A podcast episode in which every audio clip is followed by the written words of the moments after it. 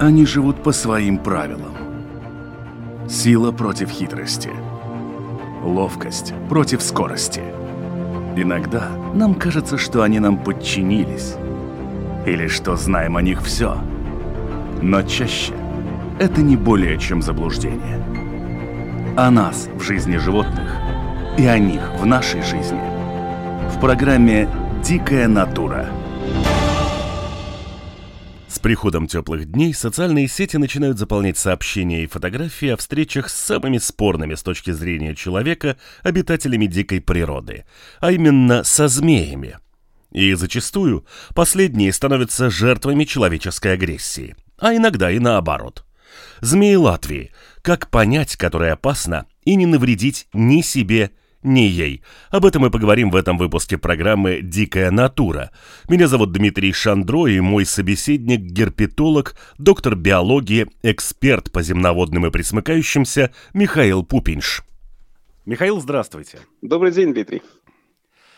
Температура постепенно на улице повышается, все становится теплее, веселее, зеленее, и, соответственно, все те, кто находился в так называемой зимней спячке, начинают просыпаться и тоже наслаждаться повышающимися температурами и солнечными ваннами. Насколько я понимаю, лягушки уже, наверное, свое самое активное отпрыгали, но и ажиотажа в этом году с ними особо связано не было. Но вот сейчас начинается, в общем-то, активный сезон у змей. И вот их фотографии и видеоролики появляются в социальных сетях все чаще. И очень много возникает в связи с этим вопросов. В первую очередь, естественно, опасно, не опасно. Вот э, давайте попробуем разобраться вообще в... Ну, это не три слона, конечно, на которых у древних покоилась земля, но латвийская герпетофауна лежит на трех змеях, как вот на тех самых слонах, насколько это известно мне. Да, это совершенно точно. В Латвии у нас есть пока только три вида змей, но, честно говоря, уже ловилось их побольше. Но местные латвийские виды – это два неядовитых вида и один ядовитый. Один самый простой и всем известный – это наш с вами уж, обыкновенный уж. Это тот самый уж, э, знак которого, такая, такой значочек, такой загогулинка, есть, наверное, у всех больше половины людей, которые получали у нас в Латвии свою ID-карту. То есть мы все ужи. Вот у нас там написано, что мы ужи. Это не ядовитая змея, и когда-то в Латвии она была распространена по всей территории, кроме самого юга. Вот, кстати, кроме Даугупилса, откуда я сейчас разговариваю с вами из лаборатории нашей черепашей. А, почему-то ее тут не было. Но время шло, климат немножечко потеплел, сельского хозяйства стало меньше, и теперь здесь этих ужей очень много.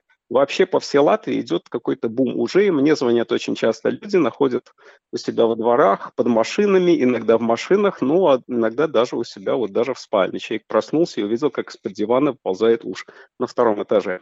Поэтому уже достаточно много.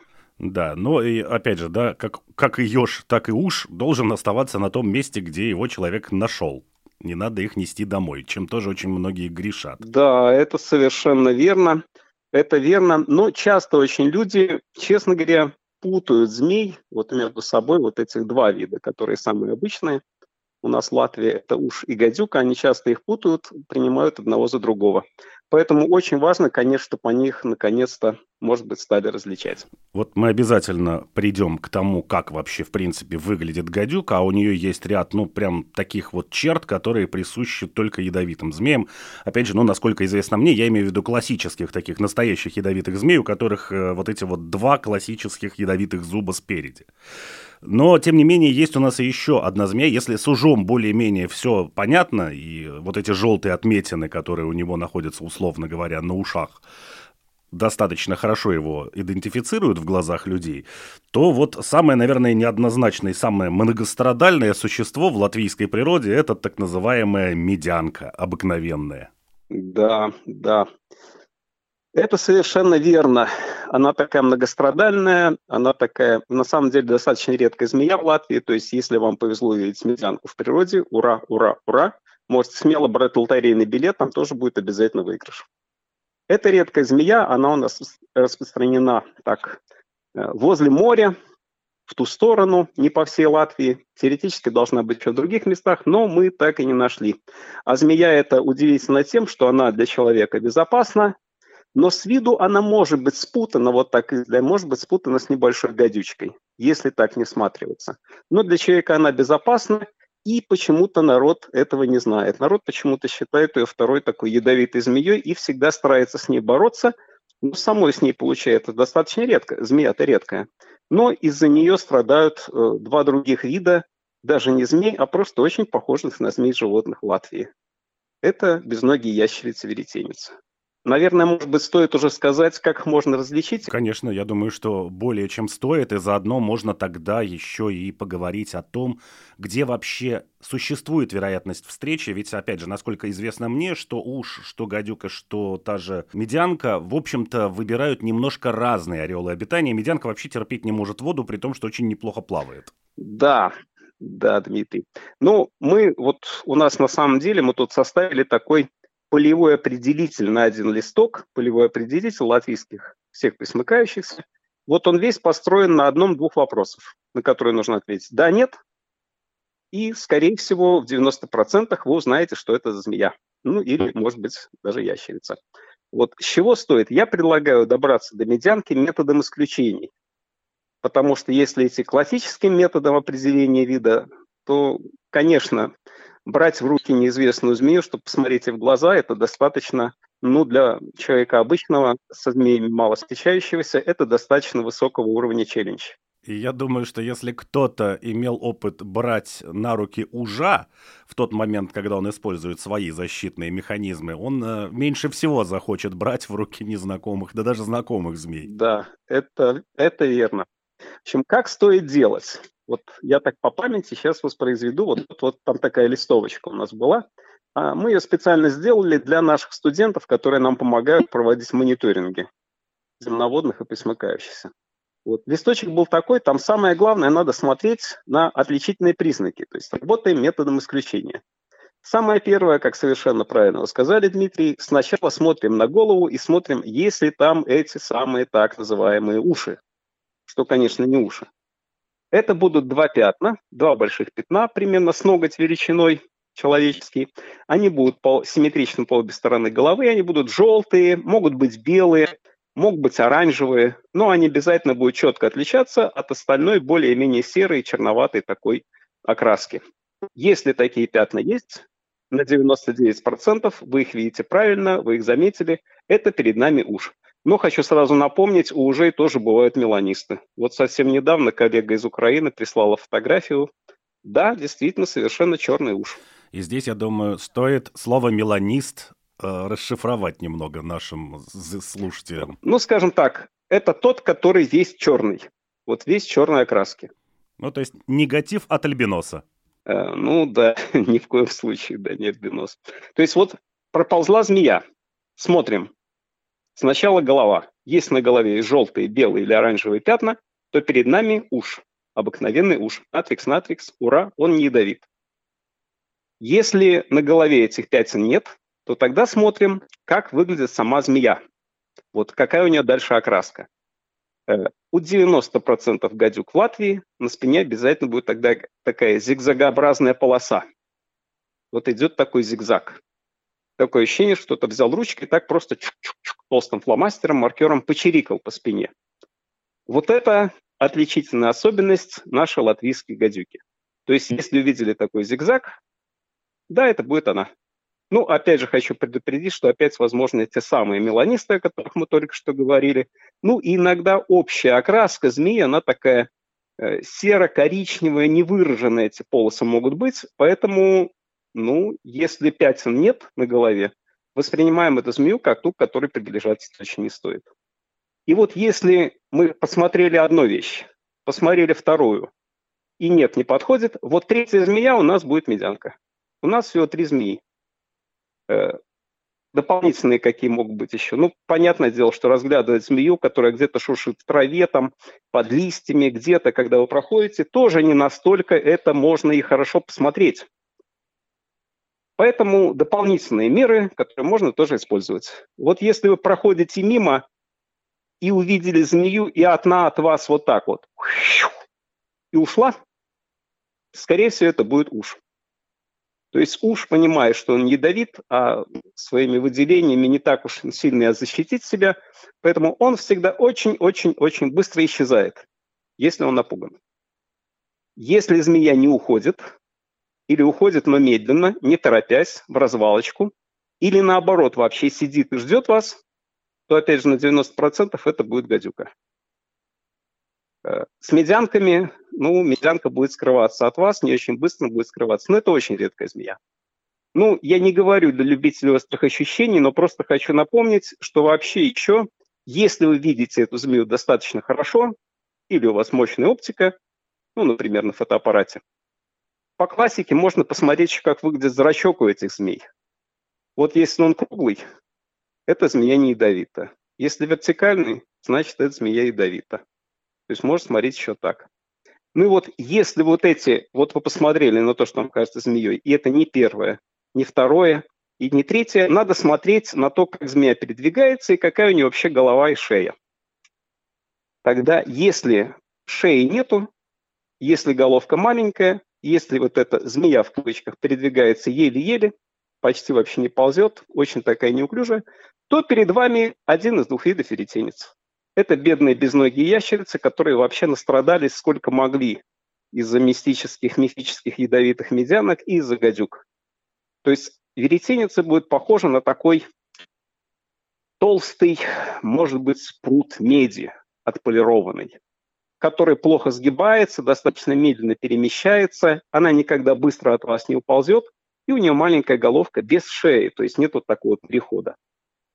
Если эти пять видов животных. Вы помните, значит, из них желтые пятна не ядовито, зигзаг на спине ядовитый. Э, если пестренькая маленькая змейка, но без зигзага на спине, скорее всего, это медянка, которая очень редкая, да, практически здесь мы не увидим. И если это змея без шеи, которая еле-еле ползает, то это вообще не змея, а веретеница. Веретенец у нас в Латвии два вида была веретеница ломкая, но сейчас нашли восточную, совсем недавно, в прошлом году. Ура! Это огромное достижение для Латвии. Но отличить их между собой достаточно трудно, тем более, что они еще, у них еще есть и гибридная зона. Поэтому не будем э, особенно пытать вопросами наших веретенец, кто они. Будем считать, что это веретеница и ящерица. Из них, еще раз напоминаю, ядовита только гадюка. Все остальные не ядовиты. И насколько я помню, гадюки, в общем-то, относятся к тем самым змеям, у которых ввиду особенностей расположения этих ядовитых желез, голова как раз-таки очень сильно выделяется от тела, то есть у них присутствует так называемая шея, ярко выраженная. Точно, точно, точно. Треугольная достаточно голова, такие, ну, мясистые щечки такие, говоря простым языком. Совершенно верно, вы совершенно правы, Дмитрий. Если мы вернемся к вопросу мест, которые вот эти змеи выбирают для своей жизни, где больше всего вероятность наткнуться на ужа, где на гадюку и где, в общем-то, на нашу обыкновенную медянку? Ну, сразу же начнем с конца. Обыкновенная медянка у нас в Латвии. Ей как раз занимается мой коллега Андрей Щеранс, э, который живет в Риге. Вот в ту в сторону Риги, вокруг моря, там она и живет. Это такие маховые болота, э, окраины этих маховых болот, э, там же, где много ящериц, которыми она питается, опушки лесные, да, то есть это достаточно далеко от человека, и вряд ли вы, в общем-то, я говорю, змея настолько редка, что вряд ли вы на нее наткнетесь. По крайней мере, в своем мониторинге мой коллега использует специальные методы, и то не каждый раз они работают. Но вот две другие змеи, две другие, они по всей, по всей территории Латвии, мы тоже, кстати, получаем звонки регулярно в этом году, вот эти две другие змеи, уж и гадюка, они очень часто встречаются теперь по всей Латвии. Какие их места? Ну, обычно гадюка, гадюка – это обычно какой-то лес, но она очень пластичный вид. Обычно лес с какими-то опушками, нужно греться обязательно, это не будет темный лес. Где-то рядом обязательно должна быть какая-то вода, Э, это могут быть даже окраина поля, заросшая кустарниками, какой-то пустырь, да, то есть она очень пластичный вид. Но уж является еще более пластичным. То есть у нас уже, я в Даугавпилс ловил неоднократно, когда приглашали меня, проползла какая-то змея. Что это за змея? Да, он сейчас идет активно в города, но уж это по сравнению с другими змеями более влаголюбивая змея. То есть ему очень нравится, когда рядом есть водоем. Наверное, потому что тогда там больше лягушек, которыми он в основном питается. Э, если это уж, то это будет, например, берег озера, э, просто такая низинка заболоченная, берега пруда, может быть, какой-то ручей. Но уже очень часто поселяются и возле человека. Вот они как-то его любят на самом деле. У меня вот я сейчас с вами разговариваю, у меня тут пара уже живет в теплице с черепахами в бассейне, сами пришли, живут там, выходят. Во дворе несколько ползают. Уж очень часто идет человек, он такой достаточно ну, спокойно относится к человеку и очень часто обживает и человеческие биотопы. Например, клумба под какими-то стелящимися растениями. Это может быть особенно на селе, это может быть там куча навоза, хлев, классика такая, где они кладывают яйца. И достаточно часто мы их видели, как ни странно, на чердаках, в сараях, беседках. Ну, зачем он туда заползает, не знаю. Скорее всего, погреться, потому что еды там особой для него нет. Ну, а может быть, просто пофилософствовать. Кстати, когда вот приезжали в последний раз мы так на вызов, обнаружили большое количество сброшенных змеиных шкур именно вот на потолке беседки, откуда они свисали. Вот, в принципе, самое главное – это три вида, но если мы говорим про нашу веретеницу, которых два вида у нас, то это тоже обычно опушка леса, может быть, маховой лес какой-то, сосновый, дюны, например, да, поросшие сосничком. Э, но этот вид, который в Латвии встречается все-таки достаточно далеко от человека, если вы не живете где-то возле леса. Поэтому для того, чтобы ваша встреча с этими замечательными животными была благополучной для вас и для них, нужно сделать на самом деле несколько вещей. Мы их условно называем до, во время и после. Вот нужно что-то сделать до, что-то сделать во время, и что-то нужно сделать после, ну, чтобы ваша встреча с ними была Э, позитивный для всех, для них и для вас. И какие же это вещи? Ну, на самом деле, Дмитрий, да, на самом деле, вот что стоит сделать и запомнить до? Вот сейчас, сейчас этих встреч очень много. Почему? Потому что весна на самом деле достаточно затяжная, какая-то холодная. И время от времени такие появляются 2-3 дня теплых. Пух. Потом бах, солнышко на день. Потом бах, еще раз солнышко. И в эти дни, как вы совершенно правильно сказали, Э, все идут греться, и все выходят на природу. Но это и змеи, которым обязательно надо прогреться, но это и люди. То есть практически вот концентрация людей и змей в эти теплые дни повышается на природе. Поэтому они чаще находят друг друга. Что стоит делать? Что стоит сделать до? До того. Э, на улице уже появились одуванчики. Это означает, что скоро все, кто хочет, может, надеяться побывать на природе, будут это делать. Одуванчики всегда показатель тепла. Все, пошло на тепло. Что стоит сделать перед тем, как выехать на природу, ну, чтобы ваш выезд на природу был интересен и безопасен для вас и для змеи, которую вы встретите. Самое первое, то есть нужно просто посмотреть, с кем вы выезжаете на природу. Если с вами будут, ну, я предполагаю, что я говорю про вас, например, Дмитрий, да? но не знаем, кто нас слушает. Это может быть какая-то девушка, может быть, не знаю, старшеклассник какой-нибудь, не знаю, какая у вас аудитория. Но на самом деле первый и самый важный шаг – это обязательно перед выходом на природу надо просто сначала всех проинструктировать. Особенно, если у вас есть дети. Особенно, если это дети примерно там до лет 12, до 10. Особенно, если у них есть мобильный телефон, которым классно сделать всякие фотки и вообще всякие селфи. То есть вот первое, что нужно сделать, это надо перед выходом в природу просто напомнить, да, просто напомнить, что в Латвии змей и что это такое. То есть самое главное, что нужно сказать этому человеку, что приближаться к змее не надо, селфиться с ним не надо, фоткать его вблизи не надо, потому что ну, змея на самом деле опасна примерно на длину своего тела. То есть вот это, если от ее головы вот отмеряете длину ее тела, вот это минимальная для вас безопасная дистанция наш латвийский змей, не говорим о других. То есть вот не надо ее фоткать, не надо ее гнаться за ней, не надо стараться сократить дистанцию, найти хороший ракурс. Этих несколько десятков или десятков тысяч лайков не будут стоить того, что может случиться, если вдруг. Этого делать точно не стоит. Вторая вещь, которую стоит сделать, это взять с собой то, что на всякий случай, если вы поймете, что это место не совсем благоприятно, что вас 100% обезопасит ну, от укуса, пока вы будете ходить. Мы, конечно, рекомендуем брать с собой сапоги.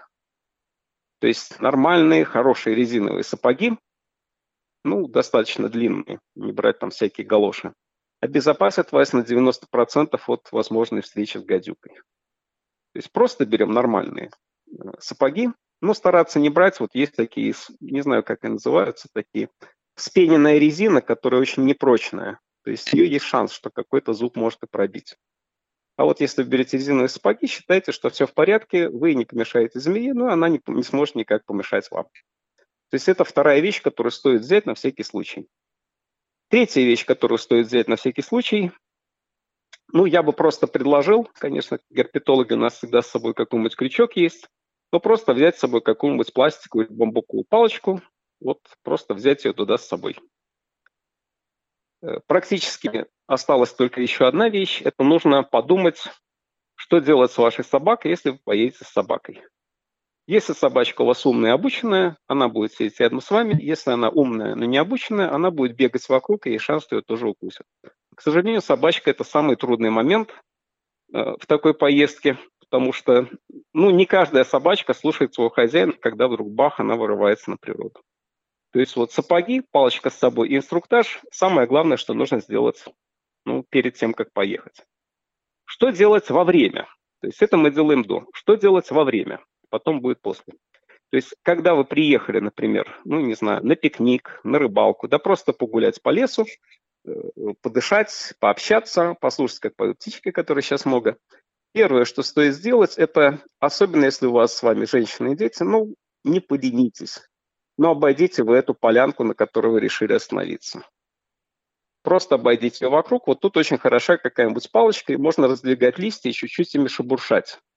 Потому что сейчас везде полно сухой травы, ну, где может кто-то просто не увидеть. Просто обойдите эту полянку, потыкайте, пошевелите палочкой. Э, обычно человек останавливается на каких-то опушках, обычно это солнце, прогреваемые места. Это как раз те места, куда сейчас выходят погреться змеи не поленитесь, пройдите, обойдите. Если ничего нет, все в порядке, переходим к следующей фазе. Если змея какая-то прошуршала и уползла, ну, честно говоря, я бы лучше предложил поменять место. Потому что если змея там сейчас шуршит, а это ранняя весна, ну, скорее всего, она там будет не одна. У нас было много случаев, когда мы находили, ну, даже спаривающих змей вот рядом с людьми, которые сидели на природе, отдыхали, Э, наслаждались какими-то там красотами пением птиц, но неподалеку от них у двух гадюк, например, было спаривание. Очень красивое, кстати, потому что такие замечательные танцы у них. Поэтому пройти, потыкать палочкой. Если змеи есть, ну лучше, если у вас есть дети, тогда перебраться на какое-то другое место. Следующее, что стоит сделать, ну, я бы предложил, с собакой, конечно, самый трудный вариант.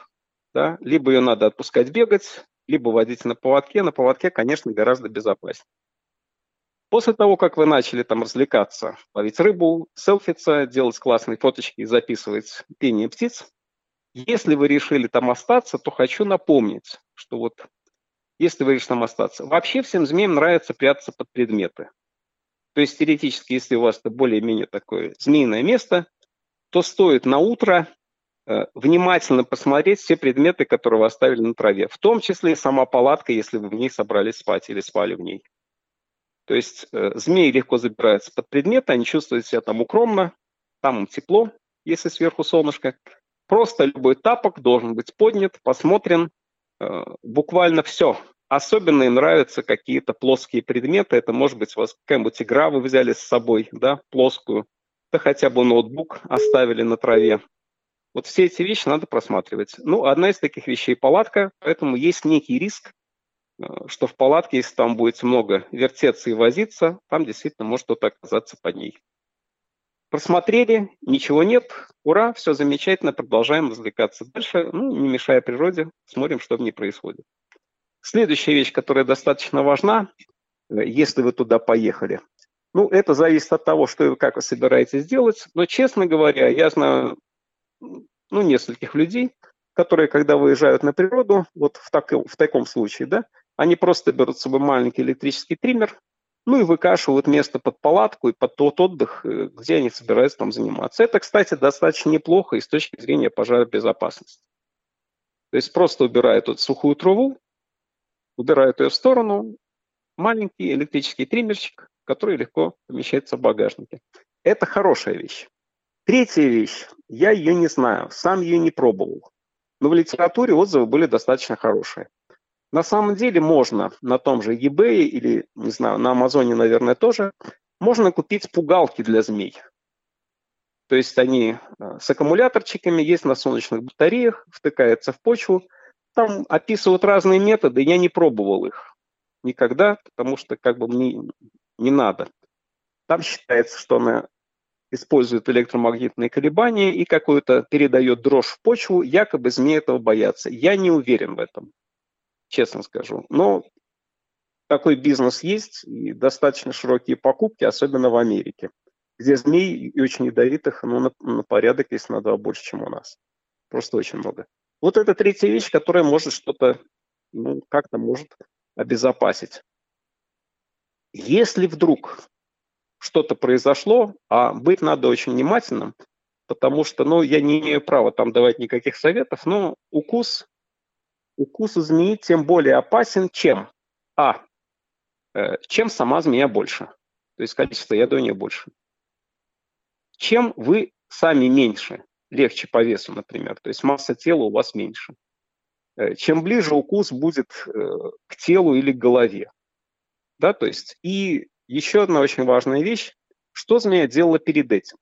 То есть, если змея долгое время не охотилась перед этим, у нее достаточно много набрано яда, которое тоже становится больше, и, змея становится более такой агрессивной, более подвижной. Если было достаточно долго холодно, а потом раз вдруг резко потеплело. Бах! Змеи выходят, становятся очень, активными. Ну и хочу напомнить, что весной не обязательно, что вот весной, особенно когда у них начинается спаривание, гадюк, не обязательно, что они будут от вас уходить. Да? То есть может быть такое, что она остается на месте. Я... Случаи у нас были в городе, когда ну, змея шла на человека уверенно, да, то есть она делала это. Поэтому что нужно делать? Ответ сможет дать только врач, я могу, имея право, сказать только одно. Если вдруг, не дай бог, кого-то там укусили, то сейчас есть мобильный телефон, звоним в скорую, вызываем, и вас все специалисты к вам приедут и вам помогут. Просто хочу напомнить. Э, вот есть народные всякие поверья, народные всякие, мы очень часто сталкиваемся с народными легендами, что как надо делать змею. Хочу просто напомнить, вот, Дмитрий, как вы сказали про этих два больших зуба, да, складных у гадюки – хочу напомнить, что вот ими можно уколоться, брать не стоит змею в руки, даже если она, например, погибла, если ее переехала машина, ну, я надеюсь, вы сами ее там не будете на природе убивать. Но если это произошло, не стоит брать мертвую змею, все равно об ее зубы можно уколоться. Причем, ну, я, к сожалению, видел, когда местные жители разрубали бедную змею на куски, э, голова достаточно долго еще сохраняет активность, да, она старается себя защитить и отомстить. То есть не стоит брать вот, раздавленные СМИ и так далее в руки, тоже брать не стоит. Ну, тем более, что вы не знаете, какая у вас именно будет реакция на этот яд. Да? Есть люди, которые очень легко переносят. Я знал человека, которого 36 укусов было, и очень комфортно он себя чувствовал. Но проверять на себе этого не стоит. Что делать, если? Да? Что делать, если? Значит, самое главное – ну, это достаточно неподвижность, звонок, ну, а дальше уже будет говорить врач, как именно, что нужно будет делать. Ну, хочу сказать, что все-таки опасность не настолько велика. К счастью, наши гадюки не настолько ядовитые змеи, как те, которых можно встретить, например, где-нибудь на юге. Но есть еще одна такая потенциальная угроза. Хочу просто о ней напомнить. На самом деле в Латвии мы раз, два, раза четыре, наверное, раза четыре находили змей не местных.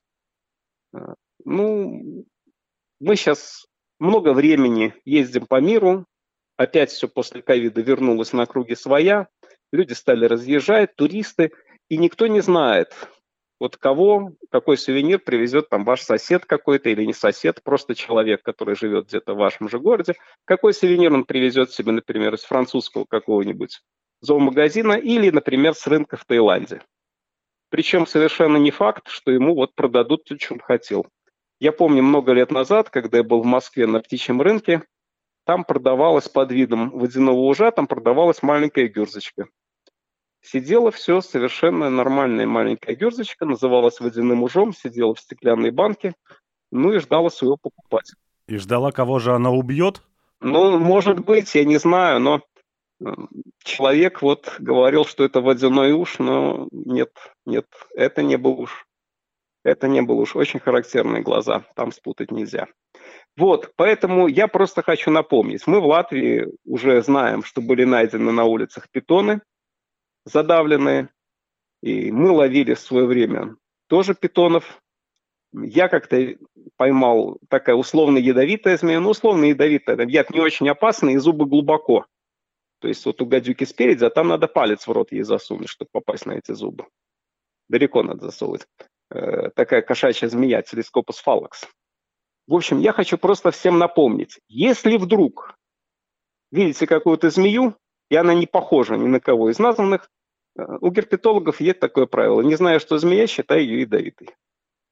Поэтому, опять же, да, если вы увидели что-то такое непонятное, большое или маленькое, что шевелится, но это явно не из наших видов змей, воспринимайте ее как ядовитую, опять не селфитесь, не трогайте, ничего с ней не делайте, вот оставьте ее в покое.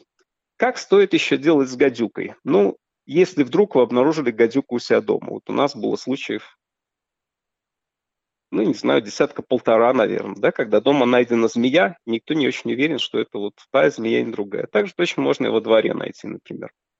То есть, ну, во всех ситуациях мы знаем, если вы городской человек, нужно обращаться соответствующие органы, например, муниципальная полиция, которая все сделает как надо. Она обратится всем как надо, там проинструктированные ребята и так далее, и так далее. Но если вдруг, если ползает змея, и вы не уверены, что это, например, уж, самое главное, не подходите не ближе, чем метров 5-6, потому что вы напугаете. Просто стали там во дворе, и людей, которые идут рядом, особенно детей, извиняюсь, отгоняйте в сторону, чтобы их случайно не укусило. Ну и смотрите, куда эта змея направляется. Это идите тихонечко за ней, пока вы будете звонить, например, там, что приехали спасатели, которые, кстати, обучены их отлавливать. Э, ну, самое главное, чтобы вы видели, куда она уходит, ну и чтобы никто другой к ней не подошел из людей. Ну, это очень важное правило. Практически вот это самые важные вещи, которые нужно помнить. Они очень микроскопические, маленькие, но могут сильно облегчить вам жизнь, ну и в том числе бедной змее, которая тоже не заинтересована ни в каких конфликтах. Раз а, вы уже упомянули в любом случае, что гадюка змея ядовитая, думаю, что не лишним будет, наверное, уточнить, какой тип яда использует гадюка. Они ведь есть различные, нейротоксичные. Насколько я помню, гадюки это у нас гемолитический тип яда. То есть яд, который воздействует непосредственно на кровь. Да, но опять же, не являясь врачом, у меня нет морального права никакого рассказывать о влиянии на организм и так далее. Я очень извиняюсь. Да, это не нейротоксин, но в общем, все остальное может, к сожалению, говорить только врач, э, имеет право. Не будем давать никаких тут советов и рекомендаций, просто не наше поле, в него нельзя залезать. Нет, я только о типе, без рекомендаций. Да, да, да, конечно. Но самое главное, что должно делать, да, то есть мы не знаем, как оно повлияет именно на вас, потому что может быть аллергия, например, мы не знаем, где у вас какие-то аневризмы есть, может быть, понимаете, то есть в целом, как бы он ни действовало, правило остается то же самое, неподвижность, ну, советуют максимально неподвижно, чтобы замедлить распространение яда и вызываем. Вот. А какие будут признаки, будут ли у вас там опухоль, покраснение и так далее, к сожалению, не наше поле, не, не влезаем в него. Ну да, и тут тогда вот этот вот э, классический распространенный прием с отсасыванием яда тоже нужно понимать, что если во рту или там на губе есть какая-то ранка, то, в общем-то, вы укусите сам себя. Вот, вот, поэтому как бы на, на этой счастливой ноте мы дальше не будем ничего говорить. Я просто хочу напомнить, что народные методы тоже не работают. Засыпание землей, повязывание красной нитки да, на палец, это тоже не стоит делать. Но, к сожалению, все остальное скажут врачи, это не наше поле, Дмитрий. Но, но вы правы абсолютно. Вы упоминали, что, в общем-то, токсичность яда зачастую зависит от размера самой змеи. Но э, латвийские змеи, насколько я понимаю, ну, даже по мировым меркам, в общем-то, достаточно мелкие. О каких вообще размерах вот в случае с гадюкой идет речь? У страха глаза, конечно, велики, но вот где пределы? Ну, пределы трудно сказать, потому что, ну, надо смотреть по статистику. Но, в принципе, гадюка будет длиной где-то с вашу руку. Ну, скажем так. То есть это будет ваша рука. Уж, уж, который длиннее змея, в принципе, он может достичь вот длины ноги, крупный уж. Да? Но, в принципе, у гадюк это вот, это длина руки чуть короче. Поэтому я и говорю, что приближаться к ней вот не стоит. Как только вы ее коснетесь рукой, ну, на такое расстояние, что вы можете коснуться рукой, теоретически она может коснуться вас. Э, но хочу еще напомнить, что когда у гадюк рождаются вот эти живые детеныши, часто вот они первое время, они такие кажутся очень маленькие, неподвижные и так далее. Не стоит забывать, что у них тоже есть немножечко яда. Хотя, конечно, масса невелика. Вот. Ну и в целом хочу напомнить, что если эта змея такая длинная и прогонистая, длинная это означает, ну вот, а, длиннее, чем ваша рука, и такая тоненькая змея, это, скорее всего, будет уж. Если эта змея толстая, ну вот, видите, трудно, не с чем сравнить, да? Если она такая толстая и с таким э, хвостиком, который видно, что он отделен от тела, скорее всего, это будет гадюка. Ну вот, опять же, надо сравнивать. По телефону это трудно очень сделать. Ну и, наверное, последний вопрос, на котором мы можем закончить. Э, в социальных сетях иногда и вы тоже упомянули, что, в общем-то, по весне гадюка вполне себе может и не ретироваться, а наоборот направиться в сторону человека. И такие сообщения тоже были. Вот а что делать вообще в этой ситуации? И насколько долго она может преследовать? То есть до дома или буквально пару шагов хватит отойти? Да, этот вопрос на самом деле э, необычен, потому что человек часто считает, что он увидел змею, отошел от нее на 2 метра, отвернулся, и все в порядке, да, все можно забыть о ней. Вместе с тем, если вы вспомните народные легенды, а мы их часто слышим, когда ездим по лесам, говорим с местными жителями, народные легенды там такие, что вот змея, если вы ей что-то сделали, какой-то вред, она там и через год, и через два может вас достать, да, как говорят в народе. Что на самом деле происходит? Э, обычно змеи уходят от колебаний почвы под ногами человека, просто запахи, да, то есть мы, мы для них на самом деле не еда, поэтому нет смысла тратить на нас драгоценный яд. То есть можно уйти, сохранить свой яд, который тоже стоит массу калорий.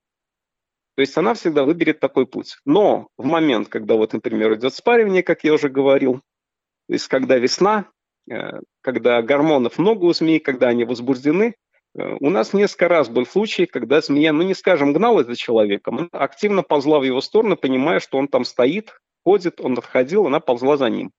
Это были, во всех случаях, это были самцы-гадюки. То есть мы так полагаем, что они слишком агрессивны в это время, возбуждены, могут преследовать, пытаться, может быть, попытки отогнать, потому что мы же на самом деле для них не еда, мы можем восприниматься как хищник, либо как какой-то просто мешающий, вот мешающий вид корова какая-нибудь, да? Вот. Поэтому это может быть, если вы увидели змею и отошли на 2 метра, не стоит отворачиваться, посмотрите, куда она дальше ползет. Что можно сделать, когда змея вас не достанет? Ну, нужно смотреть, во-первых, э, вот в чем вы одеты. Если вы находитесь в машине, то вы находитесь практически в безопасности. То есть одеты вы в чем-то, и стоит посмотреть, как далеко за вами идет змея. Если вы ушли из зоны, где у них происходит спаривание, то, скорее всего, она за вами не ползет. Хотя у нас был случай, когда вот полквартала в городе, в нашем, на окраине полквартала змея уверенно ползла в сторону человека, просто его преследуя. Но тут может быть еще и ошибка. Может быть и ошибка. Э, это весна, самки и самцы активно ползают по кустам, ищут друг друга, спариваются и так далее. И вот вы тут прошли Возможно, вы на что-то наступили, может быть, это была сброшенная шкурка змеи, самки, да? То есть, может быть, что-то прилипло у вас к ботинку, и вот когда вы уходите в сторону, за вами остается четкий пахучий след. Это тоже вполне вероятно. Поэтому будьте внимательны, особенно если увидели где-то сброшенную змеиную кожу, например, на природе. То есть, знаете, рядом живет кто-то, кого вы не видите, но, возможно, кто видит вас. Ясно. Огромное спасибо, Михаил, за рассказ. Я очень надеюсь, что он э, очередной раз поставит нужные точки над нужными буквами и кому-то поможет не совершать каких-то совершенно ненужных, нелепых ошибок, последствия которых всегда, в общем-то, неприятны для обеих сторон. В случае с гадюкой это потеря того же яда, который, в общем-то, ввиду нашего переменчатого климата для них очень сложно вырабатывать. Это не где-то там в джунглях, лежа на опушке. Ну и люди тоже не страдают от этого. Опять же, змеи не получают своей славы, и впоследствии никто их не ликвидирует по каким-то своим морально-этическим принципам. Это верно. Совершенно верно. Спасибо. Всего доброго. Всего доброго. Они живут по своим правилам. Сила против хитрости. Ловкость против скорости. Иногда нам кажется, что они нам подчинились. Или что знаем о них все. Но чаще это не более чем заблуждение. О нас в жизни животных и о них в нашей жизни. В программе «Дикая натура»